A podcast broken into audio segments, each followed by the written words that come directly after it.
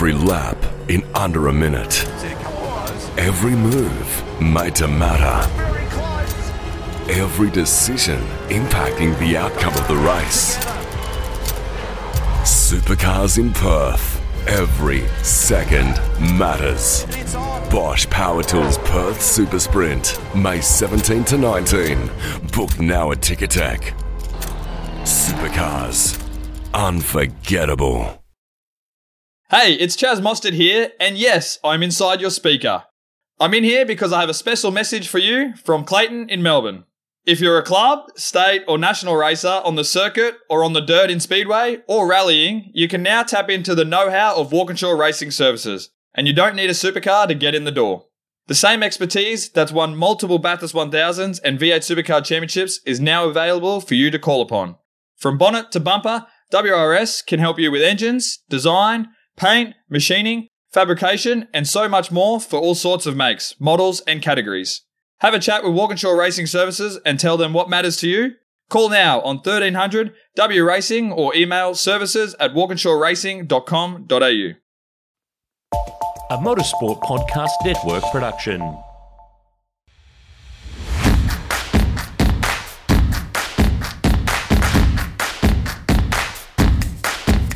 Hello and welcome to the Castrol Motorsport News Podcast. I'm your host, Andrew Van Leeuwen, and here's what's making news this week.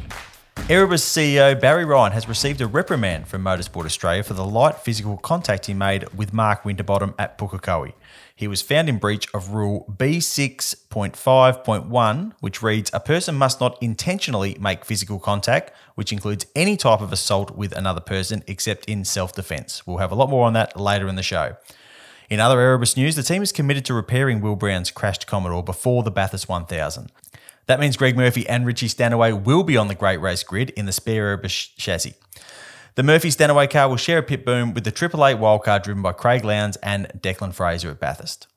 It was a soggy old weekend at Sandown for the latest instalment of the Speed Series. There were some wild finishes in TCR Australia as the wins went to Aaron Cameron, first time winner Ben Bargwanna, and Will Brown. Nathan Herne wrapped up his second Trans Am title with a win and a second place. Owen Kelly won race two, but it wasn't enough to stop Herne becoming champion. In GT World Challenge Australia, Shane Van Gisbergen and Prince Jefri Ibrahim won a shortened opening race before Yasser Shahin and Garth Tander triumphed in the second. Ford has finally pulled the covers off its seventh generation Mustang. The global road car launch included renders of what the supercars version of the Mustang will look like when it hits the track next season, and the GT3 car that is due in 2024. With the covers off the new model, Supercars is free to get the final round of VCAT aero testing underway, which is set to happen at some point in November.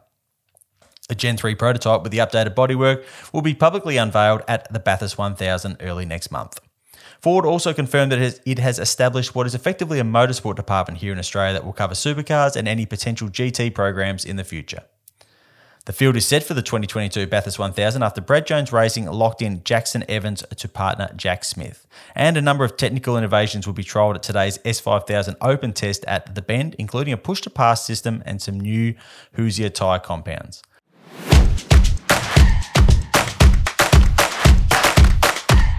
Joining me this week to discuss all that and more is a teammate that I hear qualifies for a Formula One super license based on his Project Cars 2 results alone, Stefan Bartholomaeus. Stefan, how are you this week? Hello, Andrew. I think we've wasted too much time driving the Indy cars on Project Cars to get a super mm. license. We might be out of luck there. Good point. Good point. Well, look, you know I love a good whinge about a super license system, Stefan. It's one of my favourite topics. Uh, so we are definitely going to crack into that later in the show. But I think we need to kick things off with the news that broke just as we were about to uh, hit record this morning. Of course, I'm talking about Barry Ryan being reprimanded by Motorsport Australia for some argy bargy in the pits with Mark Winterbottom in New Zealand. Now, Motorsport Australia looked into the incident between uh, Barry and Frosty, uh, where Barry was seen twice pushing Frosty as he tried to get him out of the Erebus garage following that that big crash for Will Brown, which was, uh, of course, instigated by contact uh, from Winterbottom, uh, the stewards decided that there was a breach of Rule B6.5.1, which reads a person must not intentionally make physical contact, which includes any type of assault with another person except in self defense. However, the stewards finding did also the stewards' findings did also outline that, that Frosty didn't feel intimidated by the contact. Um, it seems that Ryan received the reprimand based mostly on the second push, which was slightly more aggressive than the first. There's a reference to, to Frosty being put off balance by that push. Um, uh, sort of blanket question first, Stefan. Well, what are your general thoughts on all this? I think it's the right outcome, to be honest. They needed to draw a line without losing sight of the context. Clearly, it was hugely emotive because it was on TV and it was Barry Ryan, who's a very polarizing figure, especially with the fan base, but it was hardly assault or an act worthy of a big punishment. But from that officialdom standpoint, they can't be seen to be condoning that sort of thing. And as soon as it was referred to the stewards, it appeared there would be some sort of reprimand because doing nothing from there would have set an uncomfortable precedent. I just don't think I agree. I don't think even a reprimand is warranted, to be honest, for what we saw. Like, I don't think it should have been looked into. I don't think it really needed that. I kind of fundamentally understand what you're saying about there needs to be a line in the sand, but I think it can be a fair way away from what we actually saw. I mean, he didn't clock the bloke. And like, if if what we saw isn't on, I mean, is Supercars going to ban footage of Murph prodding and poking Ambrose at the cutting during its Bathurst coverage next week? Because my guess is that we're going to see that footage over and over and over and over again because it's awesome. And it's the edge that our sport needs. And of course, I don't condone, I condone any violence, but Frosty didn't look all that distressed by the contact. He didn't leave the garage. You know, he stayed there. He obviously didn't feel threatened. The report says as much. Um, I, I really think the fact it was even looked at is complete nonsense. We should be celebrating these rivalries. Worse stuff happens on a footy field week in, week out, and that's not a bad thing. We need passion. We need these guys to care about what they are doing because if they don't care about it, how can we expect the fans to care? So, yes, violence is bad, but I don't think this was violent. I think it was well within what we should see as an acceptable interaction between two sporting rivals. I think there can be a difference between what the TV director wants to replay or what you like to write about and what the judiciary deems acceptable conduct. Because if they wave this away, they're actually condoning it. And it's very different to, say, the classic Murphy Ambrose confrontation. I think a team boss is held to a different level of account in the garage post race than what drivers are when they're standing on the side of the mountain. But at the end of the day, it's a Clayton's penalty, isn't it? Like it's not even a suspended penalty that could turn into something more later. It's just a no, reprimand. No, no, exactly. Exactly. No, but that's what I'm kind of saying. So, what has this achieved? Over doing nothing about it. What's well, it done? Well, they're saying that's not acceptable conduct. Okay. But it, this exact same thing could happen between another team boss and driver or two drivers or whatever tomorrow and still nothing would happen. So what has it achieved? I mean, I, I, I just don't get if it wasn't bad enough to actually be deemed something punishable with a real punishment, then play on. It was great some guys went at it. You know, they were angry. They were passionate. They cared about the outcome of something that happened. It's so important for our sport. We don't see anywhere near enough of it. So the fact that we had this intervention at all, I I personally just think is unnecessary. It's interesting that that explanation included a mention that Barry had texted the Team 18 rep and said, Tell Frosty not to come down. And that Frosty then said he wouldn't have come down if he'd actually received that message. So uh, we've all had moments when we've like looked at our phone too late and gone, "Oh, I wish I'd seen that earlier." But that uh, that yeah, was a classic sure. case. Yeah. And, and it was, and this this is also referenced in the report. I mean, Will Brown had been on television several minutes earlier saying he better get down here and apologise. So, I mean, there was a lot of conflicting information going on there as well because Will Brown saying, you know, I want this guy to come down here and tell me he's sorry. And Barry Ryan's texting um, Team 18 saying this bloke better not show his face down here or he's going to get pushed. I'm not sure that's exactly what it said, but um, but yeah. Anyway, so it, it was. I think if you count all that in, like I guess the outcome is the right outcome because him being punished for it would have absolutely been the wrong outcome. But I also think that you know we need to be able to see that. I, I, just, as I said before, I feel that's well within the realms of a of an acceptable interaction between sporting rivals, whether it's a team boss or or whatever. It was so far off being something that was actually a bad look for the sport, in my opinion. But it is team boss on player. And I think if you transpose that to other sports, if an AFL coach came out at three quarter time and uh, gave another player a bit of a shove, I reckon you'd see some sort of reprimand for that. I think you'd see a pretty big brawl on the field. And that would also get played over and over and be on the six o'clock And, news and all you'd that sort of love nothing more than that. Well, I just think that like that, that it would it, it wouldn't sort of yeah, I don't know. I don't know. We need we this stuff is good for our sport. Rivalries are good for our sport. We should like the fact that people take it seriously and get upset when it doesn't go their way. This is what sport is all about. That's what makes it such a great thing. As Will Brown would say on Facebook, let's move on. Yeah.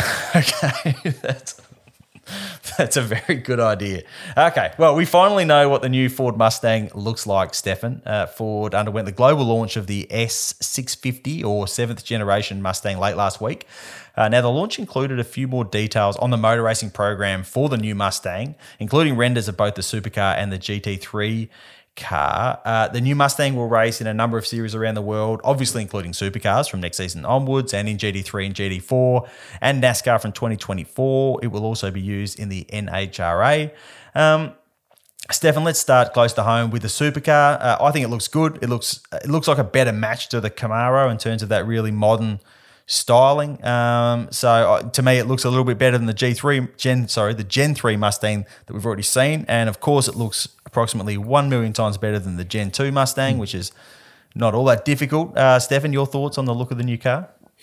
Yeah, there was a lot to take in all at once with that launch in terms of a new road car and then that computer generated video and, and stills of all those different race cars blazing around. Yeah. So it was interesting to see it all together because with this move to Mustang versus Camaro with Gen 3, there is that risk that supercars just blends into being a GT category, just looking like it's lost its DNA, which I know you spoke about when the Gen 3 cars first got rolled out.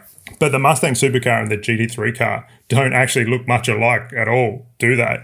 No. Um, and so No, it's, I think from what we've seen so far, the supercar actually sits nicely between that really aggressive GT3 and that GT4 car, which probably is is too far down the production look for supercars. So I think the supercar is a nice blend between having that um, that uh, production styling without actually going too far. Yeah, no, I think that's a, um, I think that's a, that's a very good point. No, look, I think the car looks quite good. Obviously, it's not, it's, it is just a computer generated image. It's not the exact. We can't say it's the exact look of the car because they still have to undergo the homologation testing, the VCAT process for the Aero, which will be November now, which is definitely pushing it pretty pretty late because Supercars did want to do that testing this month. That was always the plan, but the plan was always dependent on the uh, global unveiling of that Mustang because Ford made it pretty clear to Supercars that um, they weren't going to take the risk of dressing a car up in panels and sending it out to an airfield somewhere and just hoping no one whips out their phone and uh, takes a quick photo of it and, and it gets leaked. So, um, so it'll be November for the VCAT testing. Uh, the, the, the Mustang looks quite different to what the the current S550 car does. So I'm guessing that, that it will be a decent job to to paritize. They did a soft VCAT, but it is going to have to be a fairly extensive VCAT process again, I think, to get that right. But that'll happen in uh, in November after the Gold Coast 500, and uh, yeah, then teams can spend the off season strapping panels on cars, and we can go racing next March. Um, there was some interesting stuff to come out of the launch, as you mentioned, Stefan, uh, and the subsequent media briefings with uh, Ford Performance boss Mark Rushbrook. Uh, one was there will be a motorsport department established here in Australia for this new era of of Mustang racing and Ford Performance racing. Uh, it will consist of Justin Capicchiano, Brendan McGinniskin, and Ben Nightingale. Now, Justin's role is Ford Performance, Motorsport, and Special Vehicle Engineering. Brendan's role is Ford Performance, Motorsport Engineering Lead Australia, and Ben will head up the communications, marketing, and commercial for motorsport. Uh, he's well known to the industry from his time working for supercars and, and then for Dick Johnson Racing. Um, the idea is basically trackside support for teams at supercars events, um, and in the future to be involved in in any customer GT3 or GT4 programs that might pop up once those cars are on the market. Um, Stefan, can we take this as a sign that Ford really is taking this Mustang program seriously? Yeah, it's a clear sign of that for sure because pretty much all of their involvement on the engineering side has been unseen. Like it's all done in the USA. They've sent Ford Performance reps to the, those VCAT aero tests from the US in the past. So having boots on the ground full time will clearly help with that side of it. Be interesting to see what role they actually do play, though, once the car is homologated, because the teams are very much individual engineering enterprises in their own right, mm. as you know. But I'm sure they've got a plan around all that, and no doubt, as you suggest, they've got customer GT3 and GT4 programs very much in mind here. That GT3 car does look pretty cool, as you flagged before. Um, now, uh, Mark Rushbrook did tell me last week that he would definitely like to see that car racing at the Bathurst 12 hour in the future. I mean, uh, I'm guessing you'd probably like to see that too, Stefan. Oh, absolutely. And it was a shame that with the whole Ford GT program that Ganassi was doing, that was at Le Mans and all of that, like there was no GT3 version for all those years. It, it sort of seemed like a tease that they were in GT racing, but they could never come to the 12 hour. So that obviously changes now. And, and Mark Rushbrook did say, like, it's not just a must do race for them, it's a must win race. So, yeah. That kind of hints at some kind of factory assisted uh, program, and I'm sure there'll be uh, some supercars drivers with their hands up for that, and and also some international GT guys that are part of the Ford program. You would think would come down. Um, there were some interesting comments from Mark Rushbrook on electrification and hybridization in supercars uh, and beyond. I'll just quickly play the audio. Here's what he had to say.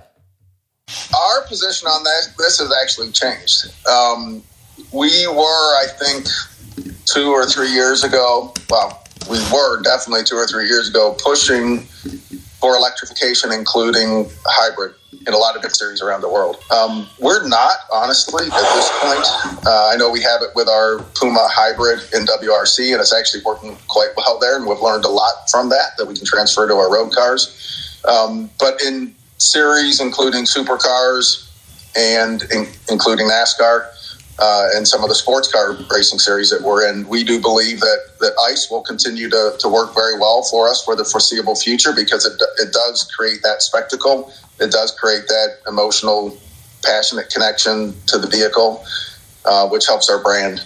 And uh, at this point, with some of the cost and complexity of hybrid, it's not adding. If it's not going to add to the race, um, then we don't think it needs to be on there. So at this point, for for supercars uh, or many of our other global series, we're, we're not advocating to to add it. Now, that's an interesting take uh, and kind of goes against this broad push to bring those greener technologies um, into motor racing. I mean, for me, it's actually a nice thing to hear. And, and to be honest, you know, we've seen with Formula One how even a hybrid powertrain can severely affect the look and feel of a racing series. Um, the visceral experience that we so often hear about is so important to this sport. Um, the funny thing with supercars is that with the E85 fuel, it is actually relatively environmentally friendly anyway. And we don't hear all that much about it. But I mean, that stuff is mostly molasses. So the, the series actually kind of does its bit for the environment um, already. Um, and, you know, I, I'm not anti hybrid technology. I'm as environmentally sensitive as the next person, but I don't think rushing a hybrid program into supercars would actually add to what the category, to its credit, already does. Yeah, I mean, when I hear those comments, I think it's hugely significant for supercars that Ford is still keen to promote internal combustion and is willing to back categories that are entertainment over technology the need to be greener is still a looming cloud there for supercars, no doubt. Like when you're dealing with governments and the greater business sector, it'll need to yep. be addressed more eventually. But the ones who will drive direct change in this space are the car manufacturers. And supercars would have been in a really difficult spot if Ford had insisted on hybrid for Gen 3. I mean, when you look at Gen 3 being over budget and over complicated as it is, imagine what a hybrid version of this thing would have looked like. On the Chevy side, they're obviously less invested, but it'll be interesting to sort of track their stance on all this going forward as well. Like there's a lot of stories around at the moment suggesting that the Camaro nameplate could soon be rebooted as a four-door electric car, which would be quite a quite a shift for the Camaro brand. Absolutely, and I think that you know Chevy's sort of involved in this Garage 56 NASCAR thing, which will be hybrid powered as well. So there is some movement in that space, but yeah, very very interesting. Well, the Bathurst 1000 grid is finally set, Stefan, with BJR pouncing on Jackson Evans after his evaluation test at Winton yesterday. I mean, we touched on this a couple of weeks ago uh, when we talked about the fact he was going to do this test, but I mean, what a last minute addition to the field this bloke is. Yeah, it'll be really interesting to see how Jackson goes. It's a big shift for him going from Porsches to the supercar, which he hasn't raced before, but there won't be too much pressure, I suppose, being in the car that, it, that he is. Um, the rookie stories, I always think, are a great part of Bathurst. And last year, we nearly didn't have any rookies until Tickford subbed Zach Best in for Alex Premat, and Zach ended up doing a great job. So this year, we're back up to seven rookies, which coincidentally is the same number as we had in 2020. And it's a great roll call of young talent on that list of rookies when you line up Matt Payne, Cameron Hill, Aaron Seaton, Declan Fraser, Matt Chahda, and Jay Robotham, it's a great opportunity for a lot of young guys to show their stuff on the big stage. Absolutely. And what's really good news is that we looks like we will have all 28 cars uh, on the Bathurst grid, um, as it looks like Erebus is going to repair Will Brown's car. That means, as Murph predicted to us on the pod last week, that he and Richie Stanaway will be there, which is um, which is great.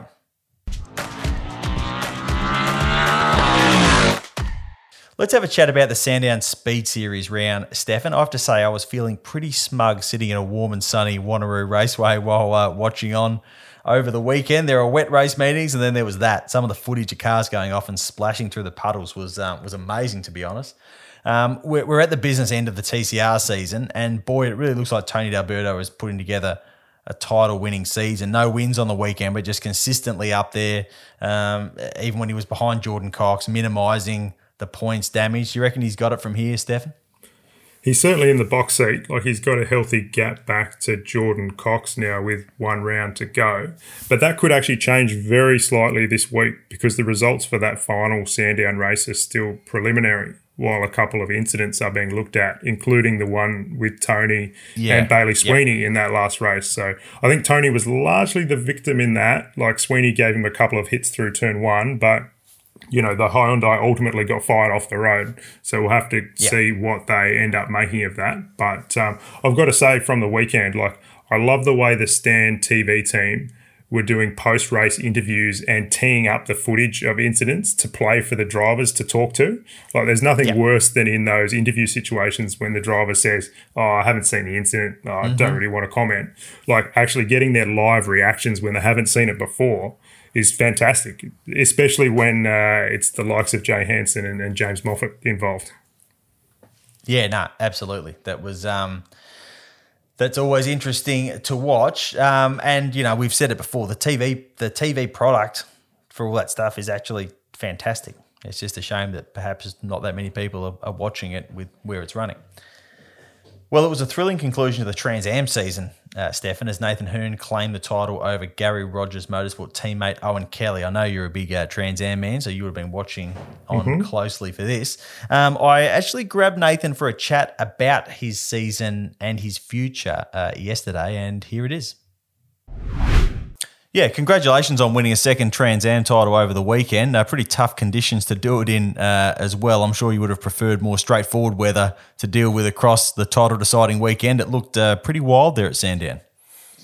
Yeah, it was not a grouse weekend. It was sort of one of those weekends you want to I don't know, be a spectator rather than a driver. Yeah. Um, yeah. Look, I mean, it, it was good to sort of get it done. Um, I guess in different circumstances. I think in, in race or before race two, which was race one for the weekend, uh, I was bloody nervous for the start, and then we, you know, had a, everyone had to start for pit lane, so I think that took a lot of pressure off because, yeah, I was more or less worried just about turn one and, and turn two and what was going to happen to there, and making sure I wasn't going to get torpedoed from behind. But yeah, so yeah, it, it, it was good in some regards, but um, yeah, much more. I would have much rather be dry for the for the whole weekend, but yeah, in the end, it all worked out, and um, yeah, I'm happy that we managed to get it all wrapped up. Those cars look like a handful in the dry. They must be like really difficult to drive in the wet. Yeah, so the the Hoosier wets just do not disperse water. The water sort of channels into different grooves, but it doesn't go sideways out the tire like most wets do. Um, so as soon as you hit standing water in one of our cars, you're aquaplaning. So it doesn't matter how much standing water is, just aquaplanes. Um, so you have, you know, going down straight, your left front aquaplane and your right front aquaplane. Um, and then, yeah, you're just sort of getting pulled every every different direction. So even going down a straight is probably the hairiest part especially around the back because it's so quick and there's a lot of standing water at Sandown. So, yeah, it was different, but um, I mean, everyone was in the same boat, I guess you could say, and then yeah, you just had to keep on the black stuff and and yeah, just play it safe.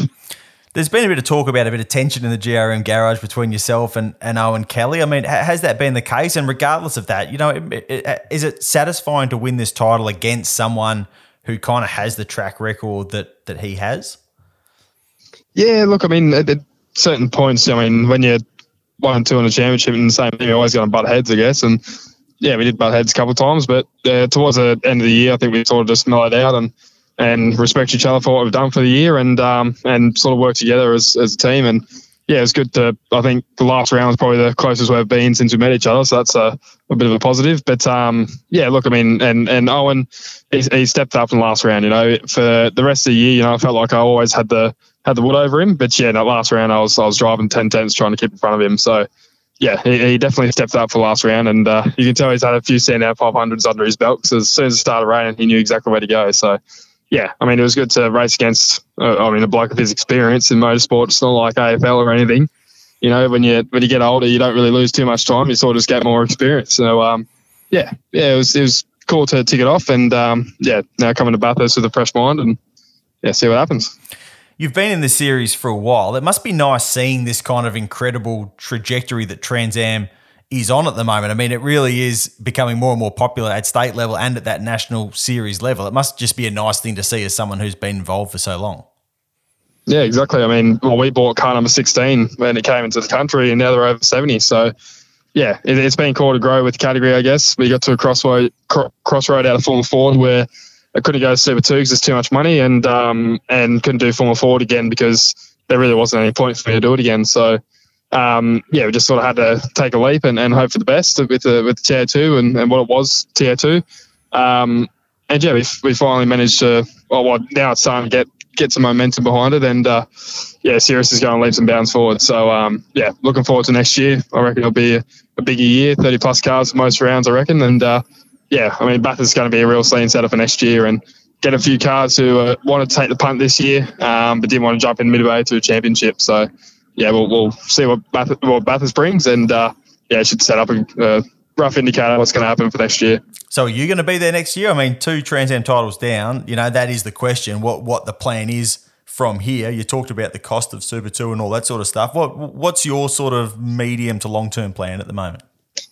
Yeah, look, I mean, I'm pretty happy with, with GRM. Obviously, you know, they've given me a lifeline with racing. Um, you know, 2020, I was sort of at that another crossroad, I guess, where you sort of think, oh well, do I keep racing Bitchman and forking out all this money, or do I go race Speedway and, and I can race for longer? So we got to that crossroad. Then obviously got with GRM and, and they came into Trans Am and yeah, look, I mean, it was only our first year with them, and yes, I've been in Trans Am for a long time, but um, yeah, I think for next year it's much the same. I'm going to be doing Trans Am and, and try and do as much as 5,000 as I can. Um, just keep seats on. But for, for me to move forward, uh, I don't really have the budget to go Super 2. So either need to fall over the winning lotto ticket or I need to get to SVG type driver into into Trans Am and, and really compare myself to the, I don't know, to big names, I guess, and um, and just see. Uh, you know, I, I, think it's it's come far enough along that um, it's definitely respected as a as a pathway. And um, yeah, I'm just sort of the I wouldn't say unlucky one, but the the uh, the one has to sort of break the water for everyone else to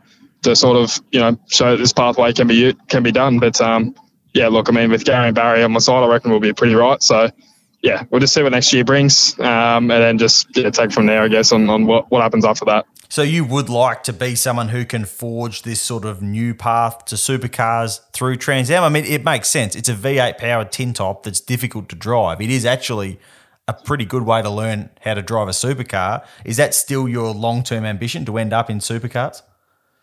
Yeah, definitely. I mean, for, for me, uh, I've, I've, sort of given up on, on normal life. I've moved to Melbourne, moved away from my family and, and all my mates from back in Lismore, and and yeah, just started fresh really. And and for me, you know, I don't want to sort of go back to Lismore until I sort of have a, a career where you know I drive cars and I can live off driving cars. So that's sort of my goal for for short to medium term, and then obviously long term we'll see what happens. But yeah, wherever that be, you know, might even just be in Trans Am. You know, Trans Am's getting more and more commercial interest as we go on. So um, yeah, if I can make a living driving Trans Am, I, I, don't see any reason I need to move up any further. But um, yeah, I mean, supercars right now, it's it's got the most sponsorship uh, sponsorship dollars um, in Australia, and and it's really probably somewhere I can uh, sort of see myself going, especially with Gen 3. You know, the cars going more and more like Trans Ams. And Yeah. Holdsworth and a lot of drivers have said that the supercars are just basically a Trans Am car with radial tyres. So, yeah, uh, I think it's probably a realistic goal to aim for. But, um, yeah, we just got to sort out the, all the all the stuff behind the scenes and, and try and get it all done. But, yeah, I'm, I'm pretty confident that should hopefully be happening sometime soon.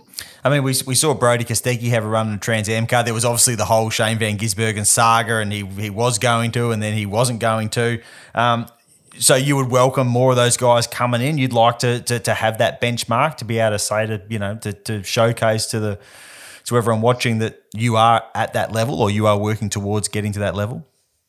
Yeah, I mean, hundred percent. Because at the end of the day, you know, all these supercar drivers are probably the most race fit, and they are, they are the best drivers in the country. But um, you know, being in Trans Am, we, we do know the cars inside out, and and you know, we, we haven't got any.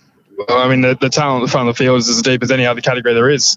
And um, you know, it showed at QR when we had Brody come in, and and he was at the front, which is what you'd expect him to be. And uh, but you know, he didn't didn't sweep the floor with us. You know, so it'd be good to have a lot more supercar guys come in, um, just as a reference for the crowd. You know, I, I think I, I know within myself sort of where I do sit. Um, but yeah, for other people looking from the outside looking in, uh, yeah, it'd be good to get reference of you know some big names. You know, if we had an SVG come in, uh, you know, it'd, it'd definitely be very interesting to see where we sat. But um, yeah, look, I, uh, yeah, well, we'll we'll see what happens in the future, and hopefully that that uh, cross platform, I guess, can can be something. But yeah, we'll just wait and see. Whilst uh, yeah, it's not, not up to me to decide, so I'm just going to keep steering the thing, and um, and if other blokes want to come in and, and have a go, and yeah, I'll, I'll be more than happy to have some big names come in and, and benchmark myself against them.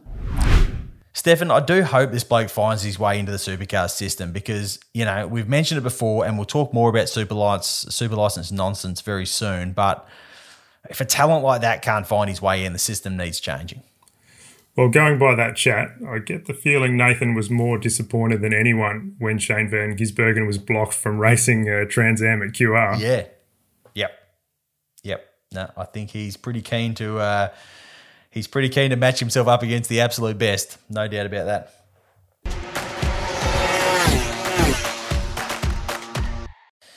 All right, let's take a look at what's happening around the world. Enea Bastianini won a spellbinding Aragon Grand Prix ahead of Francesco Bagnaia and Aleix Espargaro. Jack Miller was fifth and Remy Gardner 16th, while a crash between Fabio Quartararo and Marc Marquez blew the title fight wide open. Espargaro now just 17 points behind the Frenchman. Chris Buescher held off Chase Elliott to win the NASCAR Cup Series race in Bristol, ending a 222 race winless streak. Kyle Busch, Kevin Harvick, Austin Dillon, and Tyler Reddick were eliminated from the title race. And Colton Herta's Formula One dream is over, at least for the time being. Red Bull has abandoned efforts to sort out a super license for the American so that he could join AlphaTauri. He only had 32 of the 40 points required for a license, despite being a seven time IndyCar race winner. Nyck de Vries is now being linked with an AlphaTauri deal, as well as interest from Alpine and Williams for next season. All that depends on whether Red Bull releases Pierre Gasly to go to Alpine. Stefan, you know I love a good super license tear up, whether at home or abroad. I mean, how does this bloke even need an exemption? Like, I, I can fundamentally understand not giving someone an exemption, but he shouldn't need one. How would he be a danger to other drivers? I mean, th- this is a complete joke, right? Yeah, it's a massive own goal for F1. You know, when you consider the benefits that having an American driver like Colton would bring, but also just the excitement of seeing how he'd go. So I think the FIA needs to admit they've got this wrong. The waiting for IndyCar isn't right, and they need to fix that going forward. But to be honest, I'm torn on whether he should get an exemption because that does open the door to political influence and arguments on a range of drivers going forward. I find it interesting too that there are a few avenues where Herta could have gained a few extra points, be it FP1 outings or even Yeah. competing in a series like TRS down in New Zealand over our summer that aren't being pursued all that heavily. So it's a little bit of it's been a little bit last minute Larry from Red Bull, I reckon. It, and it's all come on that, like the knock on from the Alonso and Piastri sagas, really. Yeah, for sure. But like, and I totally agree with you that yeah, handing out exemptions is is a dangerous precedent to set. It's the fact that he needs one in the first place. That's the issue. You know, he even came out and said, "Yeah, I'm not, I'm not looking for for special treatment." But why on earth do I not qualify given what I've already achieved? And I can kind of understand that, like a bloke who's won a bunch of IndyCar races and is about to step into a Formula One seat doesn't necessarily want to come down and do TRS against a bunch of kids. Like, I, I sort of get that. As cool as it would be, and maybe the attitude should be, well, it's a race car, just go down there and race it. But I can sort of understand how how that wouldn't be overly overly attractive. But yeah, I just think it's another example of these systems completely failing talent. It is a a bit shame. of a bit of a perfect storm of um, IndyCar not being weighted correctly, but then his results have been a little bit unfortunate as well. Like for him to be ninth, I believe it was in the 2022 standings. Um, yeah, like if, if he'd been high, a fair bit higher than that, this wouldn't actually be a drama.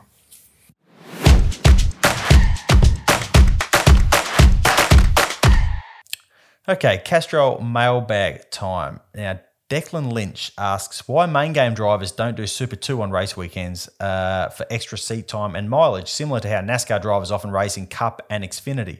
It's an excellent question, Declan, uh, and we sometimes actually see the opposite thing happening. For example, Jay Robotham has decided not to do Super 2 at Bathurst so we can focus on his great race duties with Matt Chahda. Um, Stefan, would double duties even be allowed under our current supercars rules? No, it's explicitly uh, prohibited that you're not allowed to run both series on a sprint weekend. And we have seen that enforced before. Like I do remember Jack Perkins was subbing for LDM in the main game at the back end of 2017, but he couldn't do Newcastle, uh, which was the final round, because he was committed to his Super 2 program. Um, you do reference that we see a bit of double duties at Bathurst, but it always goes the other way. And anyone who wants to do Super 2 for the Bathurst round has to have done three other Super 2 rounds earlier that season. And I mean, the overall context, too, while we're talking rules, is that the top 14 from the previous year's Supercars Championship are ineligible for Super 2 the following season, even if they lose their full time ride. So there's a clear policy there of not wanting main game stars coming down a tier and taking seats and sponsorship away from the young kids coming through. So it's it's an interesting one. I mean, it's a great question. What do you make of this? Is it the right policy to have this in place? It's a tough one. It's a tough one to answer. Like in a way, you know, if if guys were stepping back to get that seat time, what a great way for kids in Super Two to benchmark themselves against the main game drivers. But in another way, would it ever actually be a fair fight? Because Super Two is notorious for its lack of miles. I mean, that's why guys opt to do wildcard programs instead of Super Two. Um, so having main game drivers dropping back they're always just going to come in more race fit and be pretty hard to beat. And if the main game guys are toweling up the Super Two kids, a case for promotion can be harder to make. Probably the other the other factor to think about moving forward is the fact that the hardware is actually going to be quite different um, from from now on when you've got Gen two cars in Super Two and Gen three cars in in the main game. But yeah, it's a it's kind of a tricky one and a very good question. Um, and yeah, I mean to be perfectly honest, uh, I'm not entirely sure if it's a good idea or not. Be cool to see though. Yeah, no doubt. Even if they just let main game drivers do one um, Super 2 round each year, it, it'd definitely be a fun storyline and something to follow. It'd probably lift the profile of Super 2. But um, yeah, there's a few reasons there why it's probably not great. And personally, I just think there needs to be more effort into helping people go the other way and be able, Super 2 drivers do more wildcards, which we've talked about the fact that uh, Supercars is trying to rein that in. So um, Yep. yeah, if there's more crossover, I'd definitely like to see it as people going up rather than people going down. Absolutely. Alrighty, let's hand out some Castrol stars of the week. Stefan, who's getting your star this week? Well, I'm going with Ben Bargwanna, who rebounded mm-hmm. from a crash in practice one at Sandown to score his maiden TCR race win on Sunday, as you mentioned in the headlines at the top. But for those who didn't see it, he was trailing Jordan Cox into the last two corners of that race, and they both speared off as a downpour hit, and Benny scrambled back on first. So there was a bit of confusion as to whether he'd actually keep the win. But once it was confirmed, his excitement was just fantastic to see. And he even gave it a bit of how good's this in his TV interview, channeling his old man, which, uh, as you know, I absolutely love that stuff. So uh, well done to him. I'm going to crack my star into quarters and split it between Toby Price, Paul Weel, Dale Moscott, and Preston Schmid. They finished fifth outright and won the extreme two wheel drive class at the Baja 400 over the weekend in their Team Australia trophy truck. So that's a pretty handy outing as they look to uh, go for a bit of Baja 1000 glory uh, later in the year. A quarter of a star of the week each. They'll be stoked. Mm-hmm. Yep, no, it's uh, it will definitely be a great honour for you know a two-time Dakar winner like Toby Price. I'm sure this will go straight to the top of his trophy cabinet. Before we go, uh, if any of you fine listeners are heading to the Bathurst 1000 in a couple of weeks, please get in touch and let us know. Uh, Stefan and I are planning a little listener catch up, more than likely at one of Bathurst's fine watering holes at some point over that weekend. We'll have more details soon. But if you enjoy a cold beverage and talking about racing cars, it will probably be worth checking out. Well, that's it for this week. Remember to like, subscribe, and review our work wherever you listen to your podcast. And we'll be back next week with more Castrol Motorsport news.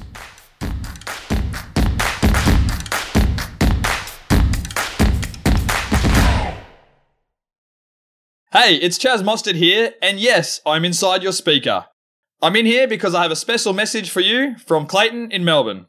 If you're a club, state, or national racer on the circuit or on the dirt in Speedway or rallying, you can now tap into the know how of Walkinshaw Racing Services, and you don't need a supercar to get in the door. The same expertise that's won multiple Bathurst 1000s and V8 Supercar Championships is now available for you to call upon. From bonnet to bumper, WRS can help you with engines, design, paint, machining, fabrication, and so much more for all sorts of makes, models, and categories. Have a chat with Walkinshaw Racing Services and tell them what matters to you. Call now on 1300 W Racing or email services at walkinshawracing.com.au.